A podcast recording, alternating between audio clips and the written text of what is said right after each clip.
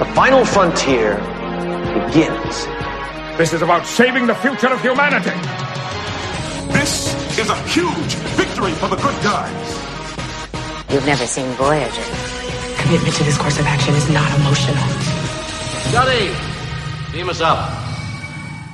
Welcome to another episode of the Beam Me Up podcast. I am Brent Allen, your host, and I have seen every episode of Star Trek multiple times. And I'm Matt, and this is my first time through the series. This is the show where Matt will get to explore how Star Trek became the cultural phenomenon that it is today. And we get to relive watching Star Trek for the very first time through the eyes of someone who has never seen it before. The challenge for me, though, how do you boil down 744 episodes across seven series and 13 movies to the best ones that give Matt a pretty complete, if not necessarily exhaustive Star Trek experience? The episode we're discussing today is Balance of Terror from the original series. This is the episode where the Enterprise is investigating a series of loss of communication with various Earth outposts near the Romulan neutral zone. Soon they learn that the outposts have been attacked and destroyed by the mysterious Romulans crossing into Federation space. So they track down the attacking ship. After a series of cat and mouse games, the captains go teat to teat, showing both their strengths and weaknesses. Eventually, the Romulan ship is destroyed and its crew with it, but not before everyone gets a good look at the Romulans, who happen to look a whole lot like the Vulcans. So there's also that to deal with. now, Matt, now that you have seen this episode, this is your third Star Trek episode. What'd you think? Overall, is good. Um, I, I, I did enjoy this episode and and what it set up. Um, I, I would like to see. I er, early on in the episodes, I, I'm finding that if it gives me some sort of mystery. I, I, I guess is the best word I can come up with right now. Sure. But if it, if it gives some kind of intrigue is maybe a, a good word to use as well.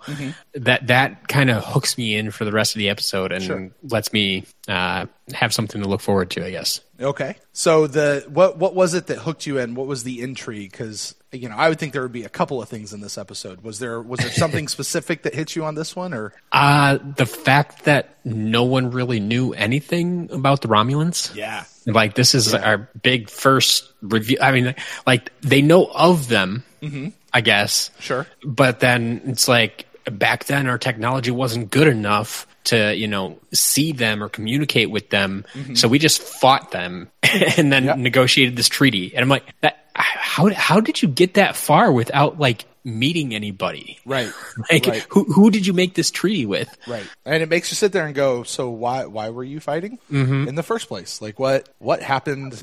I, I, I mean, um, my I guess my thought to that was like the, the Romulans attacked, so they defended themselves, and then after a Oh, while, so, yeah, it's like, so hey, obviously let's. it's the, the the bad guys are the people who you know attacked us first, right? That's the way it's got to be. Mm-hmm, Yeah. Um, yeah, it was it, this. I, I got to tell you, Matt, is this episode is generally considered one of the top five, if not top three episodes in all of Star Trek, or, Okay. or certainly in the original series. Uh, sure, I- yeah, and I hate to say that things are downhill from here, because that's not true either. Um, but uh, for me personally, though, this might be my favorite episode of the original series. Like I, I, I- love this episode. I love the back and forth between Kirk and the Romulan commander.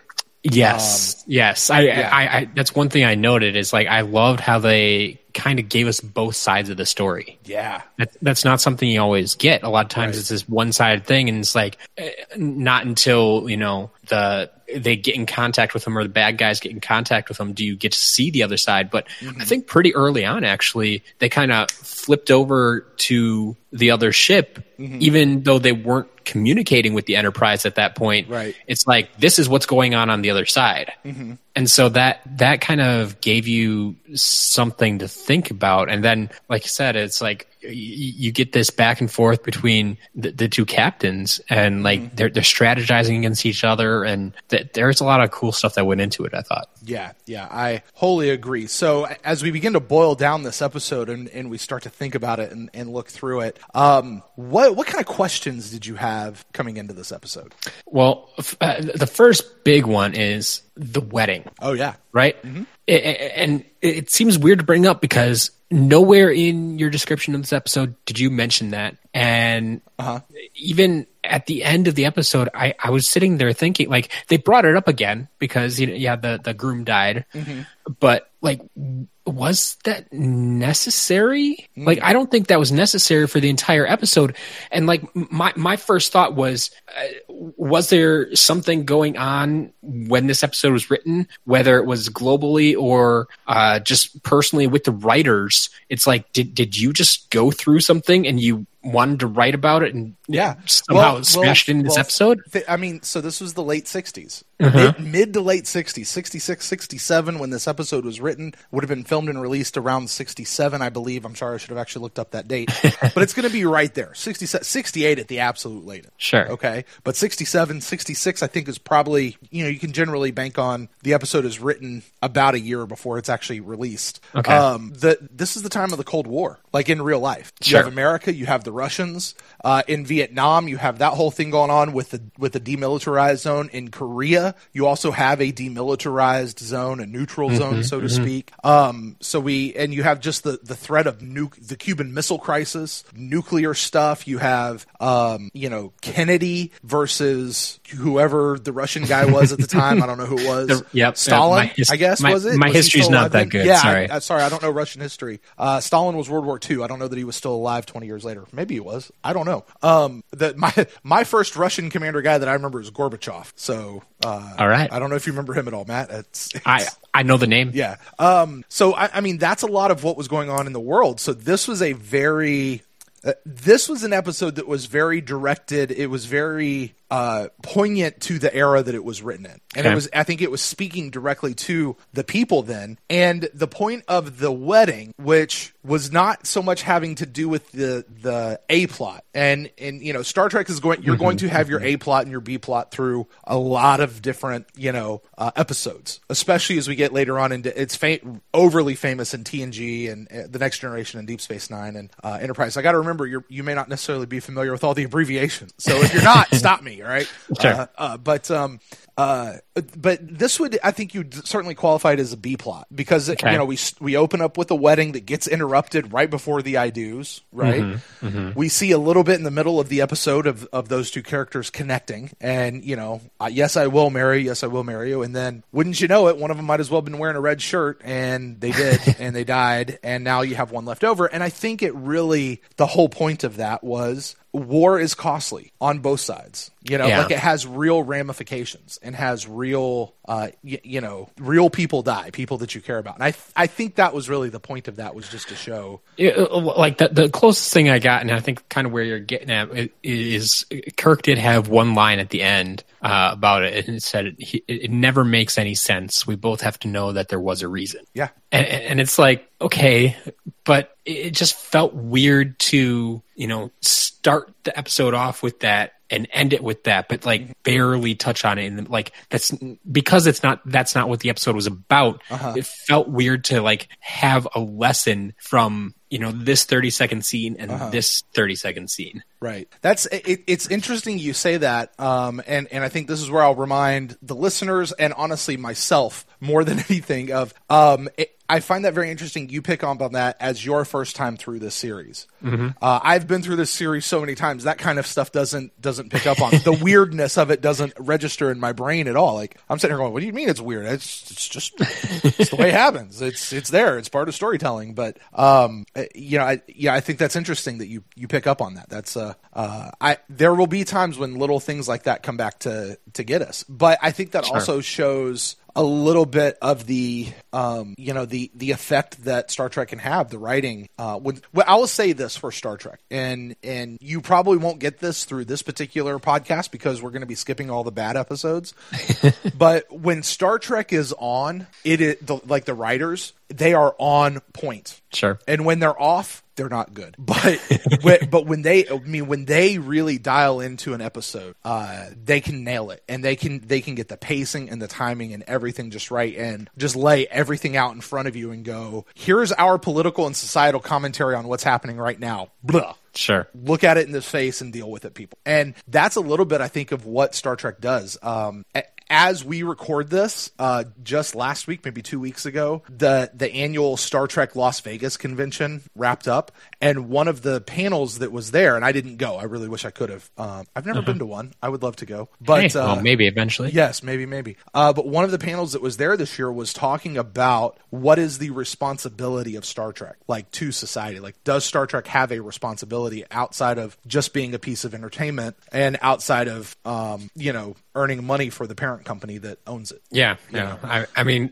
like I said, kind of been driving home uh, s- since we started this. Like they they are able to kind of give us those m- morals and th- that type of thing, and, and like they're able to do it because even though they are like Earth still exists in their universe, Sure. it, it, it's still kind of a, a, a fantasy, right? And so they can they can touch on these issues Sure. using cultures that don't actually exist. Mm-hmm. Even like, even though, like you said, I mean, you, you talk about the Russians a lot because that's the time it was written in. But like they're able to do that, whereas if a, a show that was being produced today tried to like just talk about the Russians in general, like people would be up in arms. Sure. Sure. But yeah, here it's like, oh, if we talk about the Romulans, mm-hmm. you know, Uh, you might think we're talking about the Russians, but who's to say? maybe we're talking about ourselves. Maybe we're talking about whatever.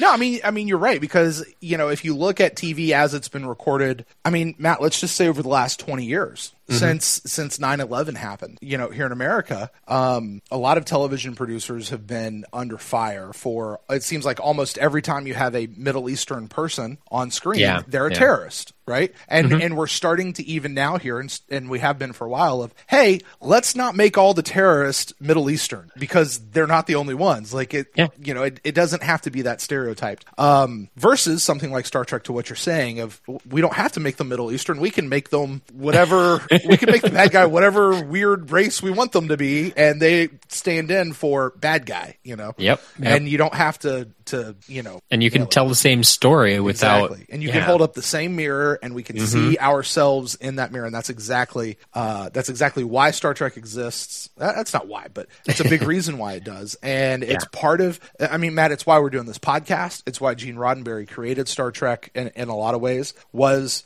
uh, and it's part of what longtime Trekkies really love about Star Trek, Trekkies and Trekkers, whatever you identify yourself with, is this is what we know of Star Trek.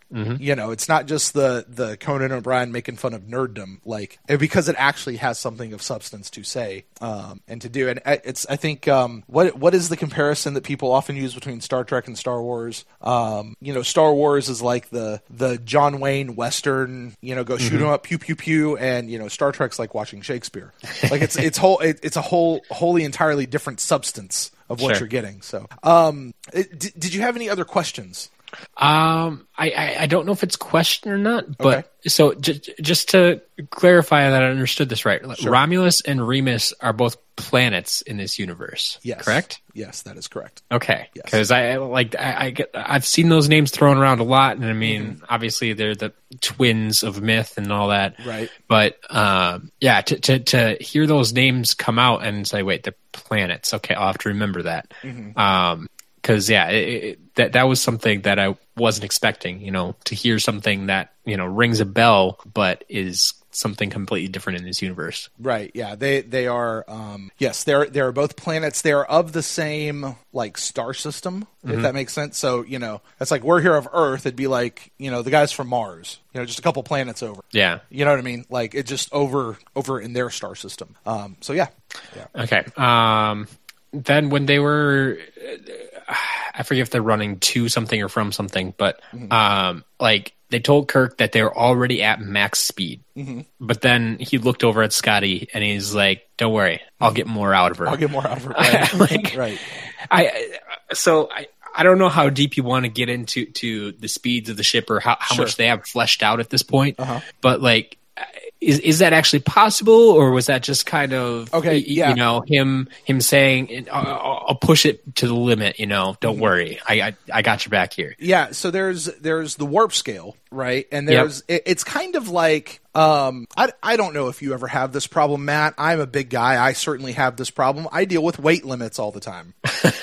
Okay. Okay. Okay. All right. And I, I can, you know, go on to a ride or to a roller coaster or to an elevator and you look up and you go, hey, that's the weight limit. And you go, hey, we're already at the weight limit. Okay. We're at the maximum allowed weight. Yeah, but we can get a few more pounds, you know, or take your jug sure. of milk. Maybe this is, you know, your jug of milk has that expiration date on it. it may not actually expire on that day. You know, it's, Yeah, it's- you, yeah. you might be able to get a little more out of it. It, you know, I mean, if, if if you did it refrigerated, it's going to expire a whole lot sooner. Exactly, exactly. So when when they talk about the ratings of the ship and the speed of the ship, there's kind of like this is what it should be able to do. This is the max that it should be able to do. However, part of the brilliance of the the engineers throughout the course Mm-hmm. of the show is, you know, can they get more? Can they up the maximum speed of the of the ship? Sure, Can sure. they get more out of the engines? Th- that that's that's kind of their job. You know, they, they're not necessarily doing all the exploring. They're Uh-huh. E- exploring the engine of the yeah, ship Yeah, yeah. Can we and and, what and can we see how how far they can advance that technology. Exactly, exactly. So That's fair. Yeah. that's fair. Yeah. So he Scotty looks forward to those yes. uh, chances to explore. Yes, yes, yes. And there's there's a, a, a great line, Matt. And and, and Trekkers out there, uh, there uh, of TNG. There's a line in an episode called Relics. Matt, you're not allowed to watch it yet. You I- will watch this episode. Yeah, okay. I promise you, it's Okay. on the list. But for those of you listening to this podcast who know the episode Relics, there is a, there is a, a scene where um, two engineers are walking down the hallway discussing. This sounds like a bad joke. No, it's not. Oh, it does. Two It's engineers walking down the hallway. walking down a hallway and they're discussing their yes yes no it's not um but it, it's uh these two guys and um just the conversation they're having about what they actually can do versus what they tell their captains that they can do and things like that it's it's a great great line those of you that, Sure. that know what i'm talking about you're laughing along with me matt you'll see when we get there um Mm-hmm. so yeah Um, so something that kind of blew my mind, uh, but once again, I, I, I I'm gonna keep comparing this to like modern day TV that I know. Okay. But um, when the the Romulan ship like disappeared, right? Uh-huh. And they made a big deal about it. It's like, well, I suppose there there could be a way to go invisible. Like, Uh-huh. it seems weird to me for a a, a space themed show Uh-huh. that cloaking of ships or you know going invisible Yeah. Uh-huh. wasn't the thing like like that that in, in my lifetime i think. Any sci-fi fantasy type of deal you know that's always been a thing people been, been, been have been able to do. Sure. whether it be you know people or ships or whatever like it, it seems so natural. Sure. but like they, they seemed like surprised by it here. Yeah. You want to so, know like, why? why? Because everybody who's making shows today had Star Trek the original series to explore the idea of cloaking technology because it didn't exist before then. Okay, I don't know. I don't know if there was ever never on television another uh, Yeah, spaceship yeah. that went invisible, but I mean, there's a there's a thing about Star Trek Matt that's actually really cool and I want you to just kind of keep this in the back of your head as we go through the series.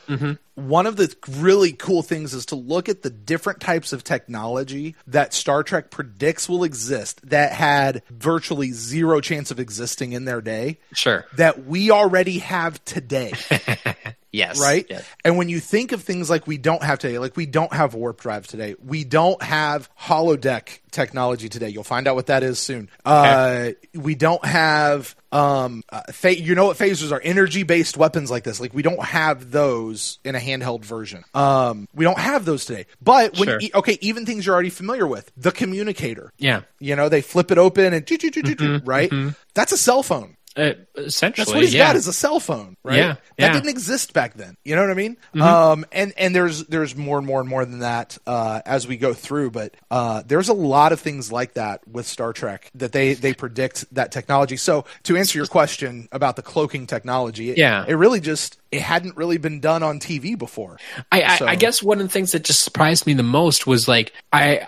I, I- I understand that, that some of these things haven't been done before, but Mm-hmm. with with some of the other things we've seen in, in, in you know just like the first two episodes that we've watched, Mm-hmm. I I, I kind of brought them up, and it's like it, it, felt kind of weird, but like they. I, I guess for the other ones, it felt weird that they didn't think it was weird, right? Mm-hmm. And Oh, yeah. so so so like I I I- I got to this I, I kind of try to put it in my head now that it's like, okay, th- they're just saying this technology exists in in our, in our world hundreds of years in the future, Right. and it's like, okay, I, I, I can accept that.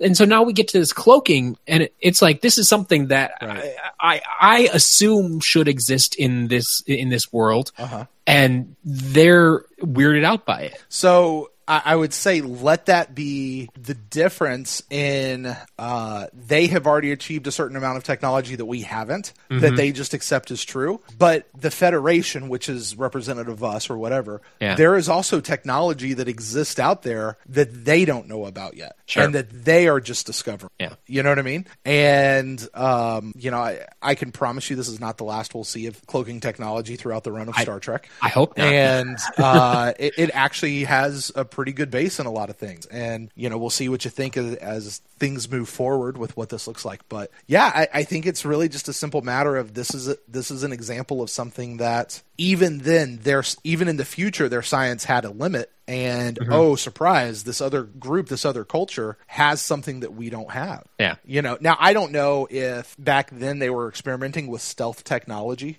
You know, I, I- feel like that I'm- was probably a I'm- little before that time, but I, maybe I Star don't Trek, think there was a lot know, they could get to. It was probably you know an idea that someone had. You know, Yeah. Like any military leader will tell you, it wouldn't be great if we could just disappear and you know Sure. sneak up on the enemy. Sure. It'd be awesome, yeah. But yeah, Full their the- sense. I mean, did did they mention in this episode? Uh, and I've been watching a lot of sci-fi, so some of it's it's running around in my head. But did they mention in this episode that you know the ship doesn't actually disappear? The cloaking technology just bends light around. I, I, I don't think they it. mentioned. They didn't mention that here. Yeah, You know, exactly yeah. how they were doing it. I don't think they figured that out. Sure, sure. So Yeah. but yeah, it's it's cloaking technology is. I think the important thing to know out about that is it's new to the Federation. That's fair. So I think two more things I want to just touch on briefly here before Okay. we continue. But uh, the term interspace Uh-huh. felt awkward. Yes. And I like I, I I was trying to figure out if that's actually something different. Like, like it, it, it does it have a different definition than like um I mean outer space or interstellar or Yeah. uh, words like that or, is it just a, term they decided to use? do you know there was a movie back in the '80s called Interspace? No. Yes, it's a, it's uh, I want to say Randy Quaid was in this movie, and you shrunk way, way, way into a wee little thing, and you went inside somebody's body, and that was the interspace, Okay. or inner space, or whatever they called it, uh, outer space and inner space. Um, I am not sure because I, I honestly that's not a phrase that I remember in this particular episode. Yeah, Um, I- and there's so many things that they just kind of gloss over. Um, I I assume that you remember. I think it was last week we were talking about subspace a little Yes. bit. Yes. It might have just been that before they came up with the term subspace or landed Yeah, on maybe. subspace. Um, it's not a big thing. Yeah, in I, I, world. well, well, I'll, I'll I'll keep an eye out for it and see if it pops up again. If it's something they continually use or something, I, but. Yeah. it's just something that hit me right away. Sure. Um, and then finally, I w- we we get towards the end of this, and you know the well, the Enterprise do, does something s- which I think was stupid, Mm-hmm. but you know they they sh- ended up shooting the uh well what turned out to be the nuclear bomb, right? Right. And suffered twenty two casualties right. and once again, I'm left thinking like they, they just kind of shrugged that off, Mm. and I'm like, m- may, maybe I have a misconception here, but do you know how many people are actually on the Enterprise? How big the crew is? Like that? I mean, in my mind. 22 is like half their crew, but maybe I'm wrong and there's 500 people on this ship. And so, okay, we lost 22. That sucks, but we can still run the ship efficient. Mm-hmm. because I mean we, we only ever get to see a handful of them, so I like I don't know what how big the crew actually is, or if they're just casually throwing numbers out there. It's like, oh, we lost twenty two today. Right. That right. seems like a decent number, Right. I, Hold that thought. Mhm. Because I think I know how many people it is. I want to look it up just to make sure. Because there are there are so many different um, uh, ships throughout the run of Star Trek. I want to make sure I'm not confusing sure, sure. uh, not not confusing them. I want to say, uh, hold on, I want to say what the crew capacity. Yeah. Um, okay. The the original Enterprise, or at least the Enterprise from the original series, um, had a a crew of somewhere between 200 and 450, depending on when when we're talking. Um, okay, So Well, I- you know, that is definitely bigger than I was imagining. yeah. So so that that helps that number a little bit, but still, it, like it I feels. mean, you're still talking ten percent. You know, Yeah, between I- five and I ten mean- percent of your people. that, that does feel like a significant number. It's like, I mean, I, I don't think they were just, you know, random people wandering about the ship that, uh, like, they had jobs on the ship. That, Right. like, I, everybody on the ship has a job. And so if you lose 10% of them, Yeah. It's like, Yeah. you, you got to make up for that somehow. I, I think there's there's a couple of things going on there. I think the the real world answer is, hey, they only had 52 minutes, and we can only focus on so many characters. Sure, sure. You know what I mean? Um, but also in the in world, in universe answer, um, if I had to guess, if I just wanted to try to try to put a thing to that and go along with your impression that it just didn't seem like that big of a deal mm-hmm. is as we get further into the future, we understand what human life is and what human life isn't, and we value human life, but we also are very readily accepting of death, and and we don't cry and we don't mourn over it just because it's a thing, right? And we have we have moved past clinging to something that doesn't need to be clung to Okay. as a society. In fact, I know this was actually a thing because this comes up. Uh, there's an episode that we will not watch uh, because it's not a good episode of the next generation where there's a, a boy who has lost both of his parents. And Okay. gene roddenberry it's very early in the in the show. Gene roddenberry is still very much in control of the show then. And this boy was basically supposed to have like no emotion. Like that's the way gene roddenberry wanted it. Like we're past mourning. We're past grief in the future. Like we as a as a society have evolved past that. Like it's not a thing for us. Um and it, it was it was a source of contention because grief is a very natural human emotion and is a part of the process of getting over things. And so it, you know it was they will talk about like if you watch the special features and stuff how weird some of those things were um and how how it you know uh sometimes gene's vision of the future never set well with humanity today Yeah, the viewers of today. So if i had to if i had to put something like that to it that's where i would think is Okay. just people have gone past have grown past it um you know but i mean obviously we get that scene at the end with the girl who lost her fiance didn't ever Mm-hmm. Actually have a chance to marry him Yep. and uh she's got to move on and obviously she has her own deals to go with but you know we end with kirk just walking away on a long walk through a corridor um you know having to go back to work you gotta I, I mean, yeah, I, and you see that that that actually makes it even a little bit stranger. Like they, they give us that one interaction of you know Mm-hmm. essentially one of the twenty two or whatever that that did die, and it's like okay, so he I guess he addressed it kind of, Yeah. but like.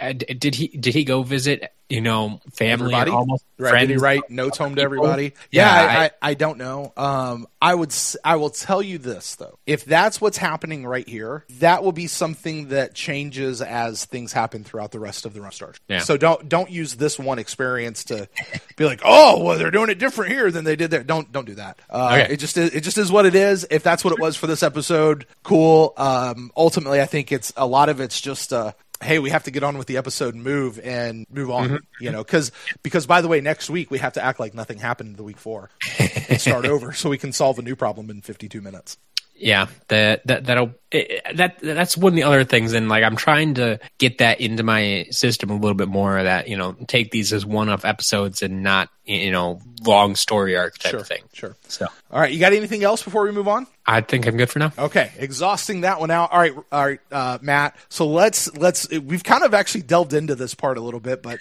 A little you know, bit. let's officially get down into it. Let's get into the nitty gritty. Like, what stood out to you about this episode? What things did you pull from this episode? Well, the, the the the first thing that hit me was an interesting music choice. I think.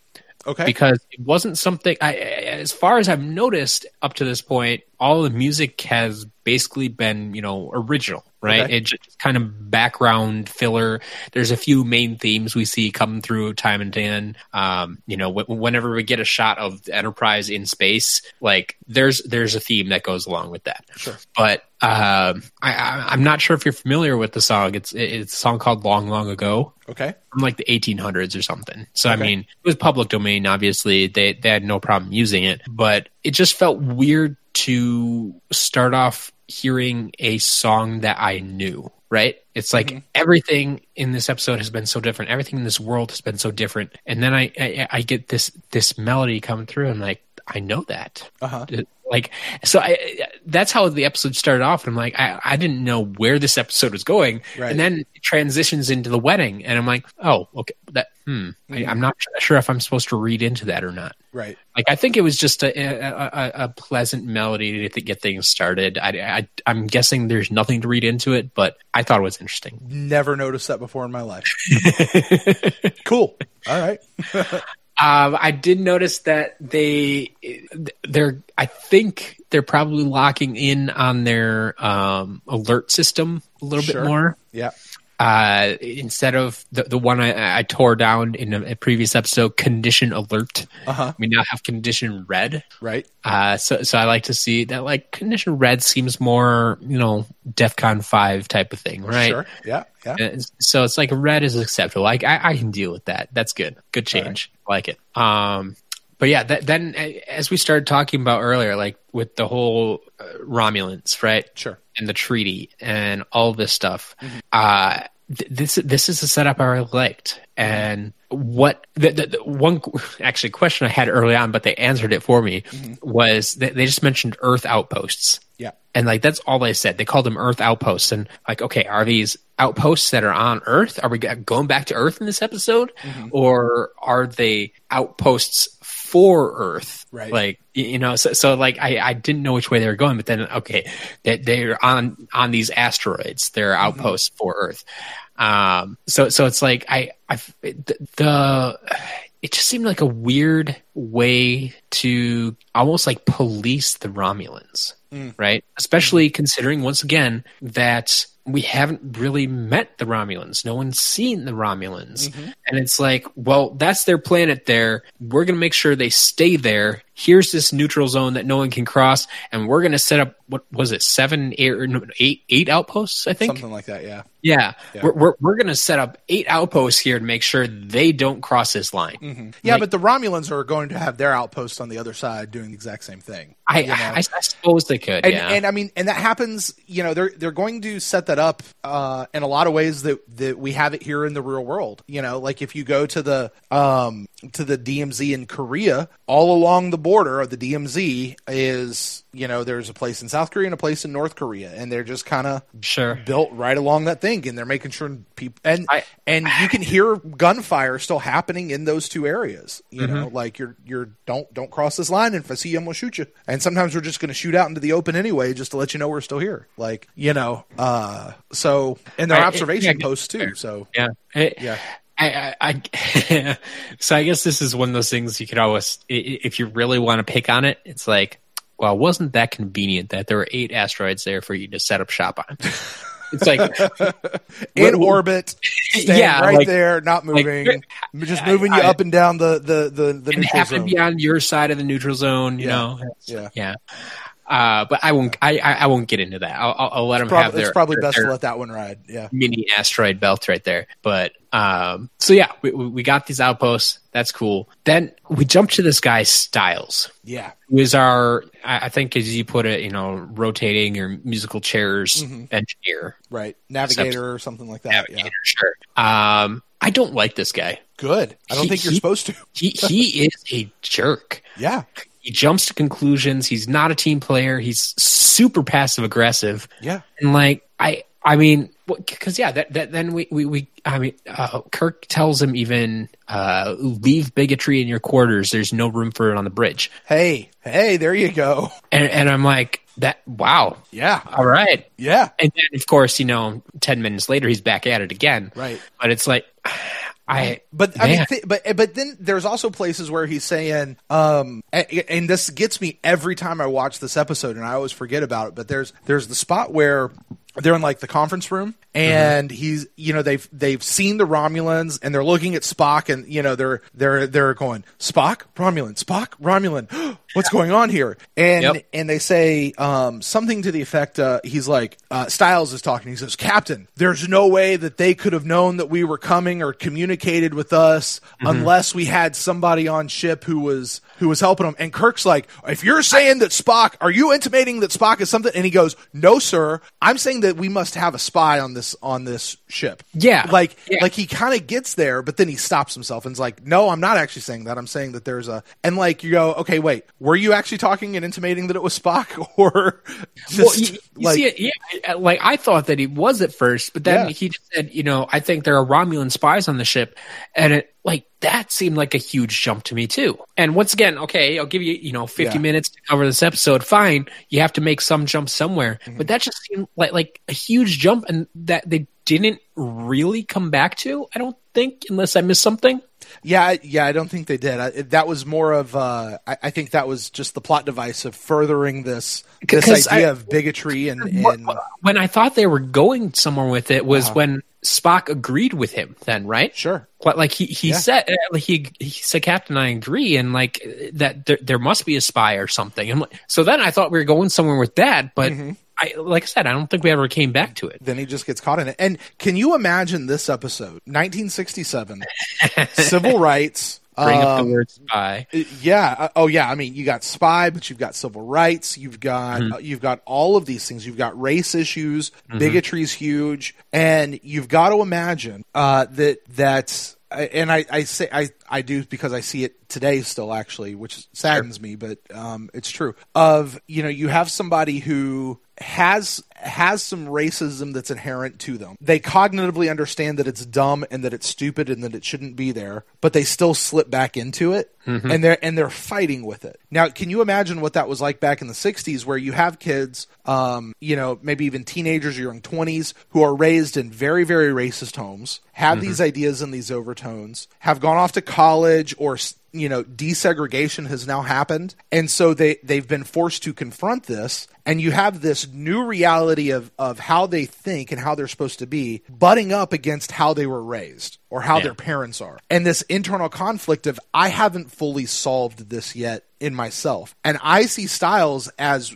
as a guy who yes he is inherently racist but he's working on it and he's trying not to be but he is all at the same time but he still has trouble getting past his own personal like uh my family was killed by a bunch of those ramis over there Yeah. you know what I mean? Like, and so Mm-hmm. I hate all Ramis. And, you know, there's another part where I think Kirk says to him, he's like, their war is not ours, Mr. Stiles. Yeah. Or it's not your Yeah. war. It was theirs. Yep. Don't, don't confuse those two. So yeah, I mean, you, dro- you take this episode and you drop that 1960s America. Woo. It's a rough time, yeah. Yeah. Um. So okay, get, get, getting back to the whole pointy ears, right? Sure. Like this is their first view of the Romulans. You know, huge moment for the people on the Enterprise, right? They, I mean, they're exploring new worlds, new cultures, and so this is like their first view of this. And so they see this, and it's like my first thought was, are those actually Romulans or are they Vulcans? Like we don't know at this point actually like th- th- they've been assuming Yeah. this is a Romulan ship. They've been assuming that it's full of Romulans. They, I mean, what if the Vulcans stole the Romulan ship? For I don't know. Yeah. Th- th- there's a lot of things that could have been going on here. Mm-hmm. So it's like all of a sudden, I don't know if this is actually the Romulans that have the pointy ears as well, or if it is Vulcans, or if they, like, I mean, as they kind of uh, alluded to later, I think that the Romulans kind have some Vulcan blood in them from some, Yeah. you know, hundreds of years So, ago, maybe. Yeah, basically they share an ancestor. The Vulcans Okay. and Romulans, um, and subsequently the Remans, uh, all kind of come from the same genetic pool. You know, they they All share right. a common ancestor. So yeah, for sure. Uh, and it looks a lot closer than just a common ancestor, doesn't it? Yeah, yeah, Yeah.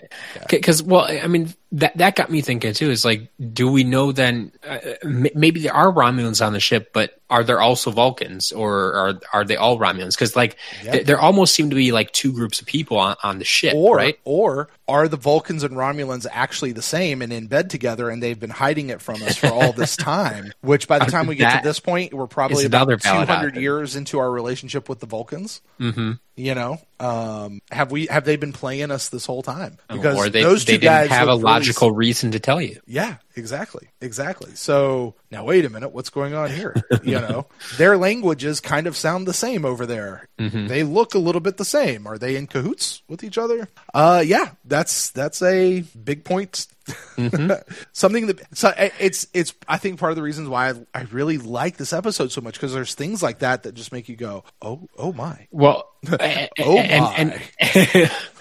and, and and feel free not to answer this, but uh, I, I think the Romulans is a, a, a term, a phrase I've heard before. Uh-huh. I don't know if I would have actually been able to tie it to Star Trek. Okay Um, but because it kind of like I think it's something I've heard before. Uh-huh. I'm guessing they're in more than just this one episode. we will encounter the Romulans again Okay, yes like that. that, that it's not a one and done race. No, Okay. it is not. I, I will tell you that it is. We this is a this is the um a, a, little bit later. I'll ask you why did why did I choose this episode as part of the series? Sure. Uh, one of the reasons, and it's not the only reason, but definitely one of the main reasons. This is the first time we meet the Romulans. Sure. And and that that honestly in and of itself would be enough of a reason to say, hey, you should probably watch this episode. But it also sets Yeah. up who the Romulans are, what their conflict is with the Federation. Um, Yeah, so it's not know. necessarily like like it's it's almost like I mean it's compared to like Harry Potter, right? Sure. If if we're doing a flyby of Harry Potter, it's like oh by the way we should uh, cover book three because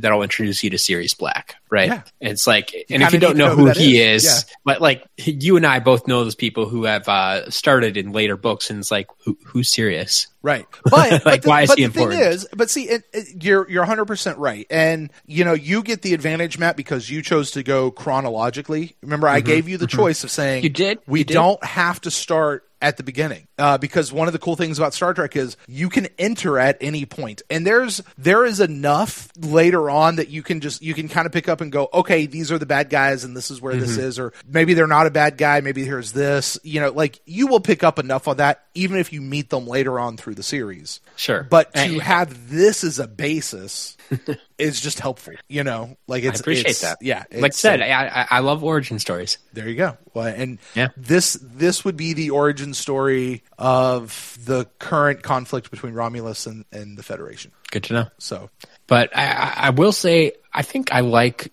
the Romulans' outfits a lot better than the Federation's. Oh yeah, they're cooler. Yeah. They're cooler. Yeah, they are. They They they, kind of have this, and I mean, obviously by design, and they steal a lot of the language, um, a- and, obviously even where the mythology comes from. They have a lot of that Roman Empire type feel to it. You That's they true. I- I- like I mean- praetor and And they even mentioned the Centurion, right? the centurion. Yeah, When's the last time you heard that word used? Except, yeah, Yes. with the Rome in in terms with the Romans. exactly, exactly. But yeah, w- with the the whole like I, I don't even know what to call it. The stripe of color coming down one side of it, Sure. Right? It, Sure. it looked very and the helmets and the Yeah. the all of Yep. those things. Yeah, sure. Yeah. absolutely. yeah. That's Absolutely. that's a very good point. It's very Roman Empire. Yeah, and and you know if you go, you know, you go hee hee ha ha, Romulus and Remus Mm-hmm. from mythology tells us how Rome came Rome to be. was built, yeah. and Rome obviously coming from maybe not obviously.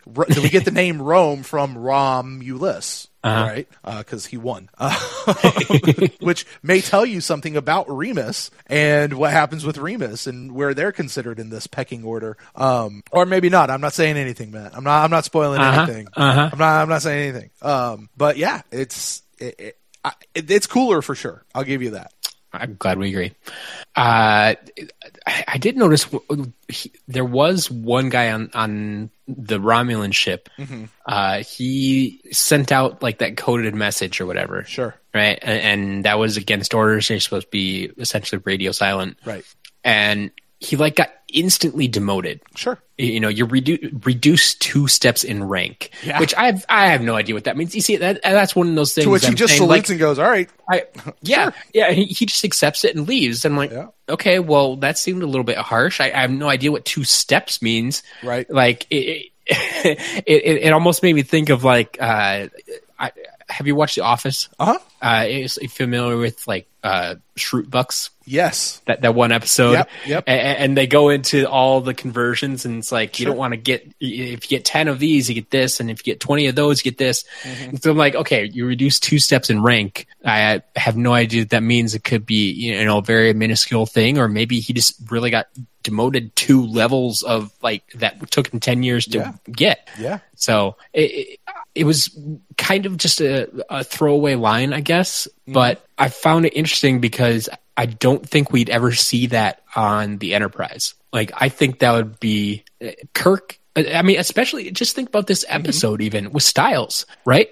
Stiles is uh, going off the handle, and like he's not like living up to the standards of the Enterprise, in my opinion. Sure. And so there should be some form of punishment to go along with that.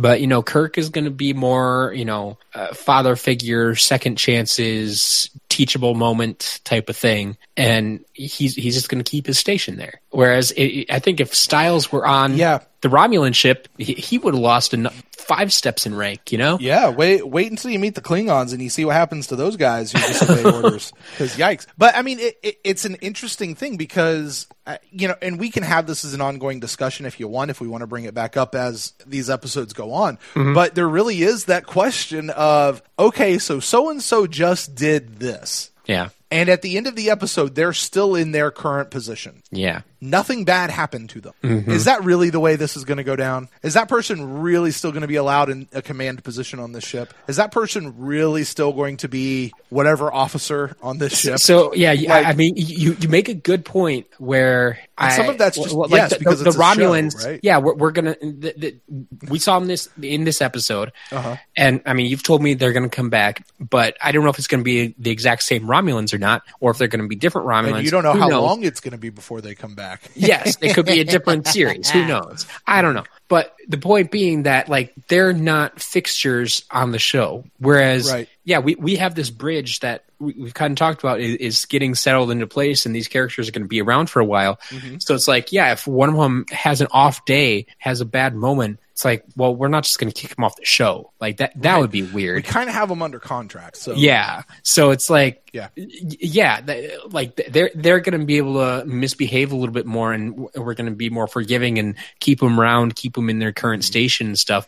But But their misbehavior is also usually going to be justified. Or, yeah, yeah, you know, something if like not, that. You're going to get the parenting moment. Don't do it again, Buckaroo. and and, and, Yeah. and that's the thing. You're just going to get the do- don't don't do it again, Right. As opposed to like you would think, short of demoting them, you could at least kind of give them some other form of punishment. But Mm-hmm. once again, I mean, we said these are going to be one-off episodes essentially, Mm-hmm. so you don't ha- they they don't feel as forced to tie things together from week to week. I guess. Right. Yep. That's hmm and and you you also have the uh, you know you you asked me like well why did they do this or how do they do that and I said they just said that just to show you that there's a difference of how things operate here and it's perfectly normal to them and their thing and we just accept it and move on. Yeah. This is one of those that's them and that's their culture and that's how things work in their world and we accept it and move on. But I I always I always do it always kind of bugs me when he's like you're demoted two steps in rank and he's like like he has no response. Just Yeah, It- it's like, well, I got demoted five steps last week, so this is nothing. Right, right. That's all right. I'll get three more next next week. We'll be fine. We go up and down Yeah. all the time. You know, it's it's uh, you know, kids in preschool these days they have like the little clips that they move like like they have like a color chart. I'll and take they- your word for it, They but- move their clips up and down on their color chart depending on how they go. It's a horrible system, by the way. Uh-huh. I- I- teachers like it. everywhere use it. It's a horrible system and should Mm-hmm. be abolished. And I say that as the parent of a of a of a young child. Um, this this clipping system to show how you're behaving today is horrible. But uh, that's my own personal opinion. Anyway, Yep. um, it's kind of it. It might be like that on the Romulan ship. Like, yeah, you're down two steps. Go move your clip. yep, that, that, that's that's where he was going. Yeah, do something. that's good, why he ran away right away. Yeah. Yep. Yeah. All right. Um, Can you so- imagine the chaos of that though? Like you have a military organization with people in certain rank who move up and down multiple steps every day just based on individual pieces of behavior. Yeah, You that'd know. be rough. Yeah. Hey, corporal, no, captain, Lu- lieutenant. Uh, Yeah. Oh, you're captain today. Okay, cool, man. You must be having a good day. who's Good job. second in command now? Right. Yeah, that that's bad. Yes. Uh, but okay, so we we briefly touched on this where we, we have the the captains going back and forth strategi- strategizing against each other. Yeah. and like, like this is good. What made the episode here. cool, right? Yeah, yeah, yeah. But what really surprised me was when they, they, they got into the comments, well, close to the comet's tail, right? Yeah. And like Kirk had his theory. It's like, okay, they're going to go through this thing and they're going to become visible. It might only be for a second, but we're going to be able to find out exactly where they are. Mm-hmm. And so, like, y- you know, I, I, I- I don't know if it was explained very well, but I mm-hmm. think from what I understood, like they went to the other side of the comet to try to catch them when they were as they were coming out of the tail. Yeah, something like that. Yeah. Yeah. So like they had like zipped ahead of them, but then um, w- we jumped over to the other ship, and their captain's like, you know, this comet's tail is going to scramble their sensors, so they won't be able to tell where we are. And like I'm sitting there thinking, it's like, well, okay, I suppose both of those could be true, but I think Kirk is still going to win out if they're even if they're both true because they're looking for a visual and so they don't care about their sensors. Right. so like it, it, it was a interesting kind of twist on that and it's like do do are, are we supposed to assume that both captains are right and e- even if so uh, why haven't they thought or one of their other crew members thought of the other scenario right mm-hmm. it's like shouldn't the, the romulan captain have known hey going through this is also going to make us visible kind of thing it's like uh, a reason not to fly into it right so like I, it was just interesting kind of to see how each of their minds worked. But I, I was kind of sad to see that they didn't have a um, like I, w- I would have loved Spock to speak up ahead of time and say you know but the the, the tail is also going to mess with our sensors or something Sure. like he, he maybe not figure out like that's what they're planning on type of thing mm-hmm. but you know just so you know captain this is also going to happen and like it, it, it felt a little stretched i guess that they each came up with their one theory about what was going to happen and that's all that was going to happen and that's how we're going to get out of this situation but Yeah. Um, in any case, the Romulans seem to get the best out of this. Sure. They they started making their escape, but then w- we're told that the Enterprise is going to emergency warp speed. I Yeah. Don't don't don't don't dwell on it, brother. Don't. Okay. Don't don't dwell on it. okay, I won't touch that then. Yeah. Don't don't. Th- this don't is the dwell on early days. Got Yeah, it. yeah, yeah. All right. Yeah. Don't dwell on it. They it. haven't quite figured it out. yeah. Um, Plot reasons. That's what you get there. Yep. Your answer there is plot. I, I I will accept that. Yeah. Um, I oh, I should have brought this up before when we were talking about No, it's too late. Got to move on. Can't even. Yeah. What? What? c- cloaking, you know, Uh-huh. uh, like things that were kind of foreign terminology to them. Sure. Um, and it- it- the, they ran into the for apparently foreign concept of limited range. I'm not sure what you're talking about. Okay. So, so yeah, th- th- this It's, was it's a, it, is, it is, by the way, I've just got to say, it is phenomenal to me the stuff that you as a first time watcher pick up on. Like things that I just don't even, I'm like, yeah, whatever. Like, I'm going, I'm over here going, yeah, but we're talking about racism and bigotry and this cool line that he had and, and they're, they're, they're back and forth in the submarine warfare. And you're like, emergency warp. well, because I'm No, it's great. tr- I love trying it. to understand like Yeah. how this warp system works Yeah. and stuff, and now all of a sudden we got emergency warp, and I'm like, okay, Hey. I, I, I guess that's Scotty figured out how to give it extra power. We're going to go. emergency warp. There you go. Wait till you figure out what trans warp is. Uh, I, I'll, I'll be looking for it. There you go. Uh, but no, like so the the Romulans fired their weapon Uh-huh. at the Enterprise, and I, th- I mean that's when they went into emergency warp. I think that that must have been it. Um, and so they're like outrunning this thing, and like it starts dissipating, and Kirk looks at it. It's like it must have a limited range. And, and I'm like, well, yeah, I, I was actually shocked that it lasted that long, uh, considering that you are at warp speed. Mm-hmm. Like, I, I mean, I understand that, I like the the the idea that light travels forever, right? Uh-huh. That's why we get sunlight, even though it's hundreds and billions of millions of miles, Sure. whatever. Like, but when when you fire this concentrated light source or what, whatever it is that they're firing at them, Uh-huh. you know, some technology we don't have yet, whatever. Um, like I, ex- I expect there to be an end to it, a, a, limited range to it. Sure. And so, like, if if they're fly, like, I don't know exactly how fast warp speed is, but in my mind, you know, they're they're flying across the galaxy at a great speed here, and so like. I would expect them to outrun whatever was just fired at you. I also expected them to, you know, turn because they fired in a straight line. I don't think it was like locked onto them. So I'm like, if you just turn right, you know, I, I think it'll miss you. Um, but aside from that, like it, it surprised me how long it lasted, mm-hmm. as opposed to Kirk saying, you know, oh, I guess it has a limited range. Like if you didn't think it had a limited range, like I- I- did did you honestly think you were going to outrun it? Mm-hmm.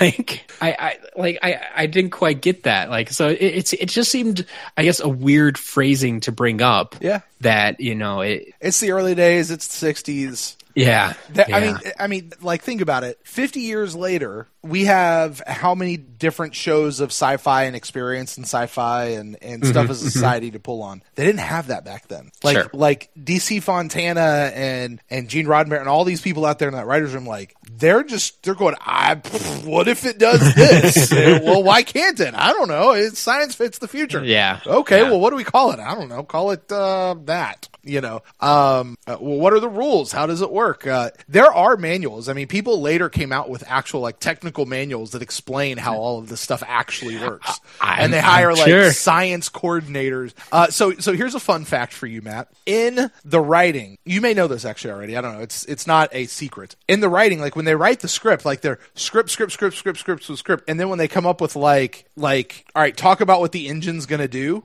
They just in the script they just write technobabble. That's the word they use is technobabble, right? Like that might have should have been the name of our podcast, the Technobabble podcast. Yes. Um, it's not too late to change it. Uh, anyway, the the they just write technobabble, and then they hand it off to like some science coordinator, and the science coordinator like fills in like, okay, the dilithium crystal needs to be recharged, and you know this over like th- they right. fill it in, but like the writers who are concerned with you know story and plot who don't know any of that stuff. Just go, I can't do it, Captain, because technobabble. you know. that's that's fantastic. That's So, an, an some interesting of it way is- of might writing. be that, but I mean, it's supposedly supposed to be some actual like scientist who really knows what they're talking about, Mm-hmm, trying to make it sound at least plausible. I mean, once again, scientists from the '60s, unfortunately. Sure, sure. So yeah, Sure. Uh, Um, like like one of the like and one of the differences you know that they tell you now is like so transporter technology. Mm-hmm. Okay, transporter technology, wormhole technology, anything where you move like this. How does it work, Matt? You know how it works, right? It takes your body or your whatever, breaks down it into oh, molecules, Oh, yes, yes. shoots it over across wherever, and then And it then reassembles, reassembles you in the, in the right Yep. thing, right? Mm-hmm. But like in reality, that's not how it actually works. Like if, if we're to really get that technology now, basically what it does is it scans your thing, your body, mm-hmm. destroys it. Com- and actually it doesn't actually need to destroy it. Like there's no reason to destroy it. It just it copies you, beams that information over somewhere, and then like 3D prints a new one. sure. like there's actually no reason to destroy you. Yeah, then- yeah. Like, but- I mean, other than uh, after you do it a hundred times, there's a hundred of you. Right, exactly. Yeah, I mean that'd be yeah, population control. That's why we just you know. But I mean when you when they you know you hear like Bones talk about it, like yeah, if you knew what this thing actually does to you, eh, Mm-hmm. you wouldn't want to do this either. I go yeah, that one's scary. Break down my molecules, reassemble me later. I'm good with that. Destroy me Mm-hmm. and redo me over there, and I don't know what you're actually doing over there yet. Yeah. And by the way, but that thing over there can't have your memories, right? Like, Yeah. uh, or at least not right now. We don't. Wow, we don't yeah. see how They that haven't figured work. that out They yet. haven't figured it out yet. Right, right. But you know, Sure. in TV, they just go, "Yeah, it turns out 50 years ago, our scientists figured out how to make sure you retain your memories," and, Yep. and we all go, "Oh, all right, let's go." All right, That's how it works. Keep That's how it on. works. So yeah, then uh, towards the end here, I, uh, I mentioned it once before. Mm-hmm. We get this vague description of a metal cased object. Sure. And Kirk just I, I didn't quite understand why he had such a instant reaction to this. Yeah. I'm like, okay, how about we investigate this metal cased object? Sure. Like, I mean, I, I would have been more okay if Spock said, "Oh, he launched this nuclear thing in a case." Yeah. Like, tell me that it's nuclear, nuclear, and and then if you want to destroy it, fine. But Mm-hmm. this metal cased object, oh, gotta blow it up. Right.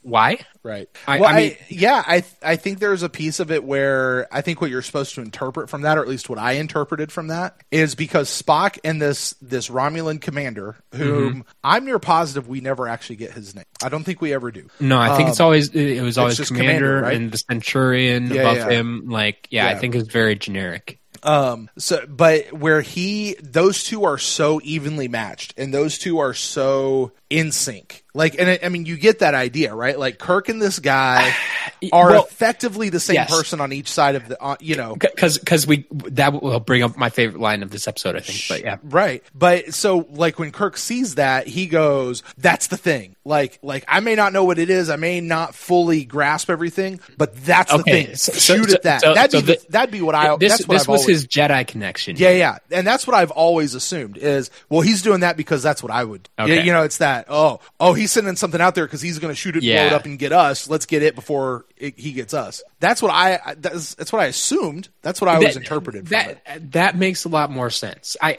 I don't like that. You know, he shot it at point blank range. I'm like, okay, you understand that thing's bad. How, eh, don't you have like because. I was at least under the impression that it, they just kind of like released it with the trash and other debris. Like it wasn't like shot at them necessarily. Mm-hmm. Right. So in Right. my mind, they would have had a little bit of time to like turn the ship and get out of there and shoot it on your way out. Right. As well, re- remember to- the first time they did that, that's how they lost them. Because this is the second time they, they sent the debris out, right? Yeah, And yeah. the first time was that's how they scattered the sensors and, and the Romulan ship got away. Yeah. So it's like he's, oh, oh, send more debris out there. And oh, by the way, shoot that one little thing with it as well. So Mm-hmm. we're going to get away again. Like we're going to try it again. And it just didn't work for him the second. Yeah, but like you're saying, the the the, the captains were basically of one mind, and Mm-hmm. uh, the commander eventually said about Kirk, "He's a sorcerer. That one. He reads the thoughts in my brain." I'm oh, like, was that your favorite line? Yes, I like, thought that's- you. I thought you were going to go with the line where he said, uh, "You and I are of a kind, Captain. I- Were this a different time, we could have been friends, or Okay. something like that." we- we are going to talk about that one too. Okay. because you have the awareness. Like th- that's Sure. that's the hardest part of this equation is for you to realize that you are of a kind. Yeah. you know that you are the same. That you could be friends. Mm-hmm. So why don't you Be Oh. friends. Yeah, Right. like that's I That's mean, but see, that's the Matt. hardest so part, so is- what you're talking about now? That's the point that the writers were trying to get across to us in the '60s. Was Yes, us dumb Americans. I, I mean, I mean, think about it. Like, okay, what really? What's the difference between us and the Russians? Mm-hmm. You know, between us capitalists and those stupid commies, right? Like, like whatever derogatory terms different government. people can find. Right. It's just a different way of whatever. But I mean, as far as being matched one for one, who are equal with each other in in their technology and in their race and in in their smarts, like essentially the same. Like we could and should be friends. Why are we fighting? This is dumb. And that's Yeah. exactly what Eh. Star Trek was trying to point out to people.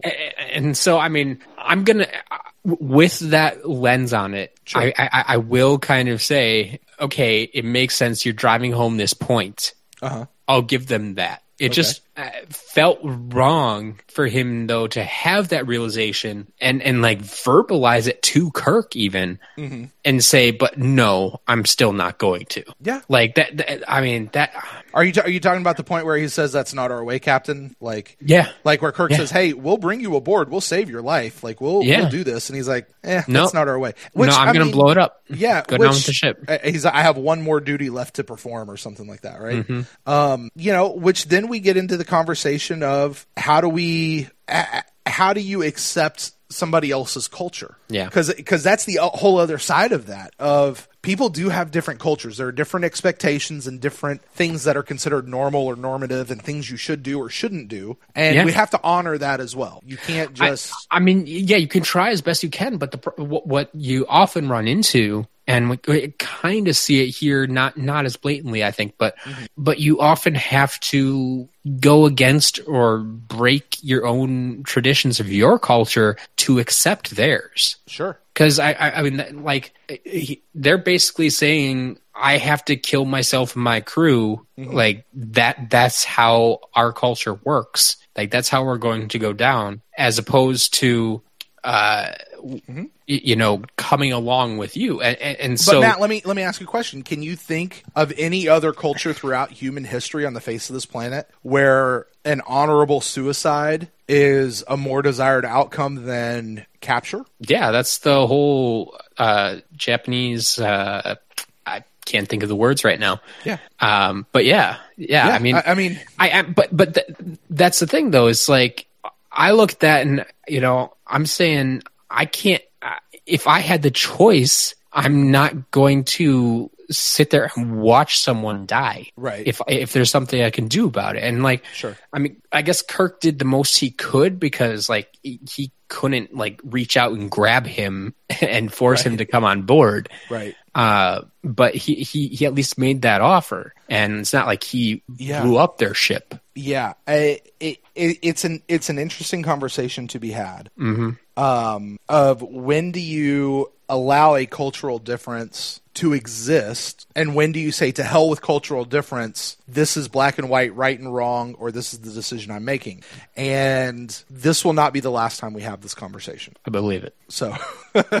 Yeah. Um, yeah, yeah, and there, I mean, and and if there's one thing Star Trek is good at is giving us situations where we sit back and we go, okay, that's their culture, but it's so. What do you do when somebody else's culture is so antithetical to yours? yeah. You know what I mean? And and to you it is disgusting and it is distasteful and it is abhorrent, but to them it's part of their culture and it is the right way to do things. And Yeah. how does how do how do you square that with each other? And it's a, it's a hard discussion, you know. And I don't think there's ever really one right answer. There's not one blanket right answer. I I, I just don't imagine there is. There could be one day. I don't. Uh, it's not No, our way. no, you I- know, it can't be our way is. is always the best way, or or can it? I'm, because we're always I mean, right. that, that that's that's what people are going to argue. Yeah, Yeah. it's it's like we we have it right, but we're we're uh, but, but I mean that that as soon as you say we have it right and you're wrong, Mm-hmm. I mean you're also say, uh, you could basically translate that into I'm better than you. Yeah, exactly, exactly. So it, it, it's like, is that really what you want to be saying? yeah, yeah. That's that's a that that is a thing for sure. Man, it's an episode, isn't it? it is. It certainly So is. I'm gonna ask you now. Um, well, I'm, I'm gonna flip flop the order of these two. Sure. Do you understand why I chose this episode and said this is a must watch to understand Star Trek?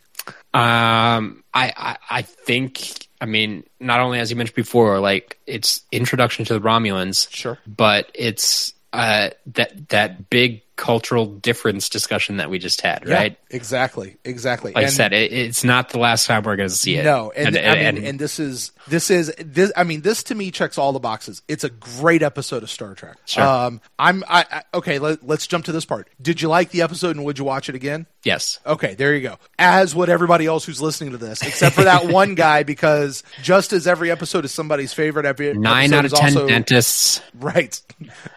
There's always the one. There's always that one, right? You're the one. Don't be the one. Um, you know, every episode is somebody's favorite. Every episode is also going to be somebody's least favorite. And so there's somebody whose least favorite episode is this out there. I don't know who you are. I don't know what's wrong with you. Your way is wrong and mine is right. Apparently, is what we got out of this particular episode.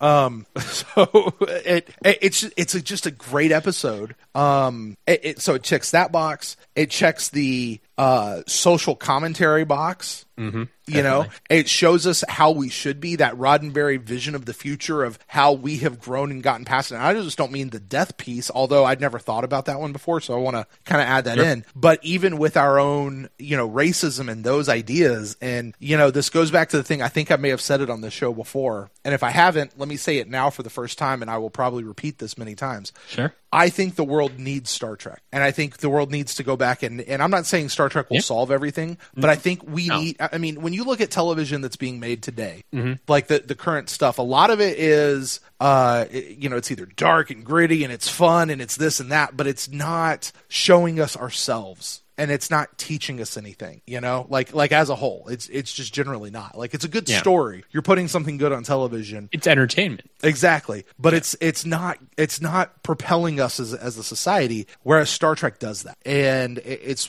just one of the beautiful things about Star Trek, and why I think Star Trek has gone on to survive all of these years and survive mm-hmm. all of the really not so great episodes Sure. because of the really good ones and it and has propelled it propelled it to become this cultural phenomenon uh, that it is today and you know one of the things I, I mentioned earlier about like the star trek las vegas convention Yeah. you know and and trek cons and comic cons and whatever you know one of the cool things is you go to those and you see all different kinds of people from all different kinds of walks of life and you know probably some people that you might joke and say hey this is their annual trip out of their mother's basement you know or you have somebody who's in a suit and tie or you have Yeah, somebody yeah. who's of this color of skin skin or that color of skin, somebody who speaks this language or that language, somebody who has this piercing or that tattoo. And and at Star Trek conventions, everybody comes together because they have and it's like every report I've ever heard of these things is people are just together and they're they're Yeah. just unified and they're unified around this one thing that they all like. It's what brought Mm-hmm. them together. But it just everybody's so accepting. And I don't know what it's like at other um, fan conventions and stuff. Yeah, But that I- is the common frame phrase that I hear across Star I, I'm Trek. feeling that yeah, it's going to be so, somewhat similar and maybe a little more amplified with Star Trek because of you know the, the This is who content of are. the show. Yeah.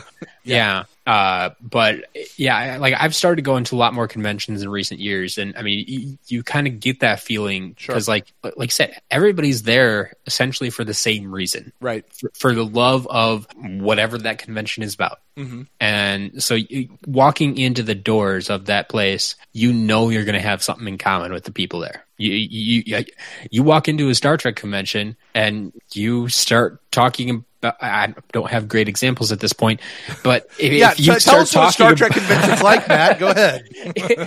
I mean, if you start talking about you know warp speed, like everybody in that convention is going to know what warp speed is. Yeah. You know, you, you won't have to explain that to anybody. And and see, Matt, that's part of the pro- the the deal with this show and this podcast is getting you familiar enough with Star Trek that you could walk into any convention and Mm-hmm. know what people are talking about, and they'll reference a particular episode, and there's a good chance that we will have covered that episode on this. There you show. go. Well, We there may, you go. We may I- not hit them all, but th- I'm gonna we're going you know we're gonna boil down 750 down to about 150 ish. Well, you and know- you're gonna you're gonna know what most people are talking. maybe we'll have to test that theory. And with that, Matthew, I love that idea. But why don't we go ahead and wrap up this episode? Uh, good episode, man. Great, Yes. great show. Balance of Terror is absolutely one of my favorites. Uh, for our next episode, for those of you listening out there who are listening along and, and re-watching along with us, uh, we're going to skip a couple episodes and we are moving to Matt, what is definitely an iconic episode of Star Trek. Okay, Okay. I'm Um, intrigued. very different from this episode. Uh, I I cannot promise you that from a pure bottle episode standpoint that this is one of the better episodes of Star Trek. But it is so iconic to Star Trek that I promise you you're going to recognize something that, and as soon as you see it I think you're immediately going to recognize it. But Okay. it's a, it's an episode called Arena. So we'll skip a couple and we're going to Arena and uh, yeah, it, it's it's you got to watch it just because of that. Even if it's not good, this one you still got to watch and it's worth watching the 52 minutes of, of episode All that right. it is there. Well, Matt, why don't you tell the folks out there where they can get in touch with you on the internet? Uh, the easiest place to find me is over on Twitter at as a matter of Matt. And if you guys want to get in touch with me, you can find me also on Twitter at Brent Allen Live. And if you'd like to get in touch with the show, you can find us on Twitter at Beam Me Up Pod, or you can shoot us an email to beammeuppod at gmail.com. Or you can also leave a voicemail. That phone number, 702-518-TREK. That's 702-518-8735. Call and leave us a voicemail. Shoot us a tweet. Send us an email. You never know. We may use that on an upcoming episode of the Beam Me Up podcast, uh, where actually we, I think, plan to respond to most emails and, and things that we get. So please, if you're of the emailing type or some other communication form, do it. Uh, well, with that, Matt, that's going to do it for us for today. Uh, so until next time, uh, when we see the arena, uh, I, I don't know how I'm signing off of the show now. I really don't. Uh, bye, everybody. See ya.